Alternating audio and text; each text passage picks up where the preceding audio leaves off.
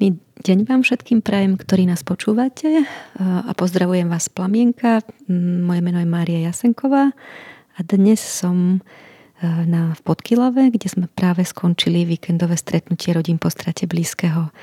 Predo mnou sedí vzácny človek, Kapucín Peter, ktorého poznám už viac ako desať rokov. Stretli sme sa v televízii, keď, kde rozprával svoj osobný príbeh a možno ani nie obsah, ale spôsob, akým ho rozprával, sa dotkol môjho srdca a tak sme sa potom chvíľku rozprávali a už viac ako desať rokov nám pomáha a chodí na tieto víkendové stretnutia rodín. Takže Peťo, veľká vďaka, že si prišiel. Ďakujem a ja všetkých pozdravujem takým našim pozdravom pokoja, dobro. Ja som sa rozhodla, Peťo, že ťa oslovím a že sa chvíľku porozprávame. Si človek, ktorý žiješ zasvetený život, um, žiješ v komunite, um, veľa času asi tráviš v modlitbách, ale veľa času tráviš aj s ľuďmi. Um, um, si tu už takmer desiatý krát ten, na tomto víkende. Um, keď sme ťa opäť pozvali, čo ťa napadalo? Prvé, čo mi teda prichádza na srdce, tak slovo rodina, že vnímam, že Plamienok, keď ma oslovuje, alebo keď ma oslovuje konkrétny človek, čiže pani doktorka Mária Jasenková, vnímam, že tam chcem ísť a chcem urobiť všetko preto, aby som mohol byť s nimi, aj keď viem, že nie sú to ľahké stretnutia, ale veľmi hlboké a silné a, a mnohé príbehy, ktoré tu počúvam, ovplyvňujú ten môj príbeh a, a som veľmi vďačný, takže a, uvedomujem si, že mohol by to byť ktokoľvek iný a mohol by veci robiť lepšie inak a, a som vďačný, že mňa si Boh tu nejakým spôsobom používa, že, že tu môžem medzi vás chodiť. Aj my sme vďační. A ako pomáhaš? A veľa sa učím, počúvam a vnímam, že ani nemám silu, ani slova, ani nie je nejaký recept, ako pomáham. Tak vnímam, že to pozvanie je len byť pri tých ľuďoch, byť im tak blízko, ako potrebujú, že niekedy možno potrebujú byť ďalej, že mi niekto povie, že ešte nemá silu sa so mnou rozprávať a je to veľmi, berem, je to úprimné a je to aj správne, že priznáva, že v tom srdci má bolesť, ktorá ešte robí nejakú vzdialenosť medzi nami. Niekto, niekomu môže byť blízko, že to potrebuje, potrebuje objatia alebo podobné veci, že som rád pri ľuďoch, lebo vnímam, že mne Boh veľa pomohol a dal a má veľa takých veľa krásnych chvíľ som s ním zažila a túžim, aby aj druhí zažívali také chvíle. Dnes na svätej omši, ktorou končí toto víkendové stretnutie, si rozprával o ideálnej chvíli a o hodnotnej chvíli. Vedel by si aj našim poslucháčom povedať viac? Uvedomoval som si, že tí ľudia by si predstavovali možno tú chvíľu takú vzácnu a krásnu inak a ideálne a, a to mi tak prišlo, že, že to sa to nefunguje. A, ale napriek tomu, že oveľa dôležitejšie je, že tá chvíľa je hodnotná alebo vzácna. Dotklo sa ma to práve v Evanjeliu, kedy zaznelo, že máme aj všetky vlasy na hlave spočítané. Takí sme vzácni pre Boha a tu vidím, že toto môžeme aj my dávať pre tých našich bratov a sestry ďalej. Pre mňa to bola nádherná vzácna chvíľa, že sme tu boli spolu. Hm, dovol mi možno ešte povedať, že čo mňa vtedy napadalo, veľmi sa mi teda to, ten, teda tento tvoj postreh sa ma dotkol.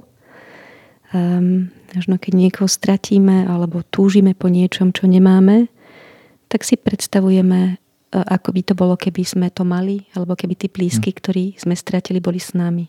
Um, a keďže to nemáme, to je tá bolesť. Chceme tú ideálnu chvíľu a to, že ju nemáme, prináša bolesť.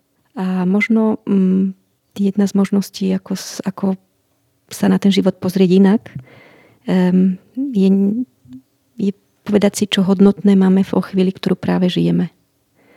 Že možno sme tu stratili takmer všetci niekoho blízkeho a túžime sa s ním, s tou osobou stretnúť, alebo nám chýba, ale na druhej strane prežívame hodnotné chvíle, lebo sme spolu. Tak um, ono je to asi teda citát z Biblie. Je to vlastne aj taký spôsob, akým, akým Plamienku pomáhame, alebo ako sa snažíme kráčať my sami a inšpirovať vlastne ľudí a deti aj dospelých, ktorí k nám prichádzajú. Že ďakujem za tieto slova. Ani som netušila, že to sa dá nájsť v Biblii. Mne sa mnohokrát ľudia pýtajú, najmä možno novinári alebo ľudia, ktorí nepracujú s takýmito rodinami, že či naozaj viera pomáha.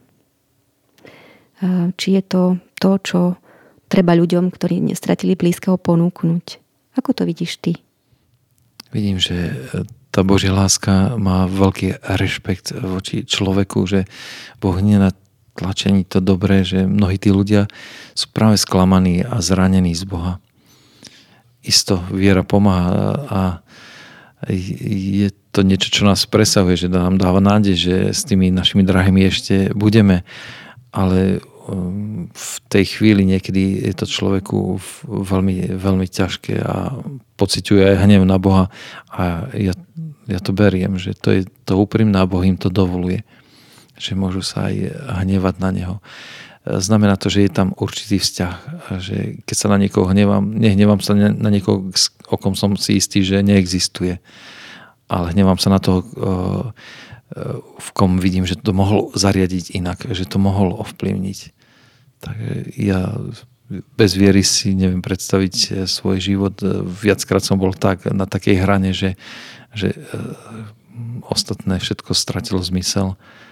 Že to, to ma tak vlastne aj udržalo pri živote, že som vnímal, že Boh je, aj keď som sa na Neho hneval a chcel som od Neho niečo dostať, alebo aby bolo inak, ako to išlo v mojom živote. Ty si ten príbeh rozprával verejne. Vlastne tak sme sa spoznali, keď si bol v Luxe a mňa tam tiež pozvali a počúvala som tvoj príbeh. Veľmi ma oslovilo to, ako si to rozprával. Možno by si mohol, ak chceš, ale ako to vnímaš, povedať pár slov. Veľmi som vďačný za aj to ťažké v mojom živote, lebo cez to ma Boh veľa naučil. Že myslím si, že asi by som nebol ani s Plamienkom, keby nebola tá minulosť taká, aká bola. Takže ne, nevrátil by som z toho nič, alebo cez to ma Boh učil milovať. A, a bolo to ťažké, lebo išiel som tak po svojom a, a vlastne som sa zamotal do závislosti, stávkoval som, gambler som bol a možno takých osem tvrdých rokov som bol v tej závislosti, čiže až som išiel ako človek úplne ku dnu, že som v jednej chvíli vlastne sa vyškriebal na skalu, že to musím ukončiť, že nemá zmysel pokračovať v takomto živote. A, a tam som tiež chcel vyjednávať s Bohom, že aby ma nezatratila. A pamätám si ten moment, Boh bol ticho, mlčal, čo vlastne ma znepokojovalo a, a nebol som schopný teda urobiť niečo takéto, že skočiť a nemať istotu, že ako to dopadne. Nie. Takže to boli také, ešte taký silný moment v Prahe na ulici, kedy som tam bol na pár mesiacov a tiež ma Boh cez to veľa učil, lebo si pamätám, že som kričal do čiernej oblohy, že nie si, lebo keby si bol, tak toto by si nedopustila. A on bol veľmi trpezlivý so mnou a som mu za to vďačný, že som mohol tak spoznať jeho lásku, zažiť ho tak, takého, aký naozaj je. Čo by si povedal človeku, ktorý veril a stratil blízkeho a hnevá sa na Boha? Hm. Asi slova by tam by tak dochádzajú pri týchto ľuďoch. Skôr objať, pochopiť, byť pri nich, nepoučovať, nedávať rady. To mi príde ako veľmi dôležité, že uh, možno len ich počúvať a, a snažiť sa ich pochopiť. A čo by si povedal ľuďom, ktorí smútia, ktorí niekoho stratili um, a povedia, Bože, povedz mi niečo, čo ma povzbudí. Hm. Vnímam, že veľa je utrpenia, ale veľa je aj tej nádhery, ktorú vlastne nemôžeme vnímať, alebo sme zameraní možno, že na to niečo ťažké, čo prežívame. Mm-hmm. Vnímam to tak, že, že každá bolesť je, je dočasná, aj utrpenie. Takto to prežívam aj, aj svätej omši, že prežívam to, že Ježiš dáva život, ale nie ako nahnevaný muž, ale dáva ho z lásky. Že, takže v tom ťažkom začať vidieť lásku, to je, to je možno, že to víťazstvo, tak ako to tu na tých papieroch, kde teda tie rodinky malovali, dávali niečo z tej svojej duše, tak v každé, každý ten papier bol poznačený láskou k tomu blížnemu. A to vnímam, že je víťazstvo, že keď sa tá naša bolesť premieňa, premieňa na lásku, tak ako sa svätej omši to Ježišova smrť premieňa k tomu, presúva k tomu nedeľnému ránu vzkriesenia.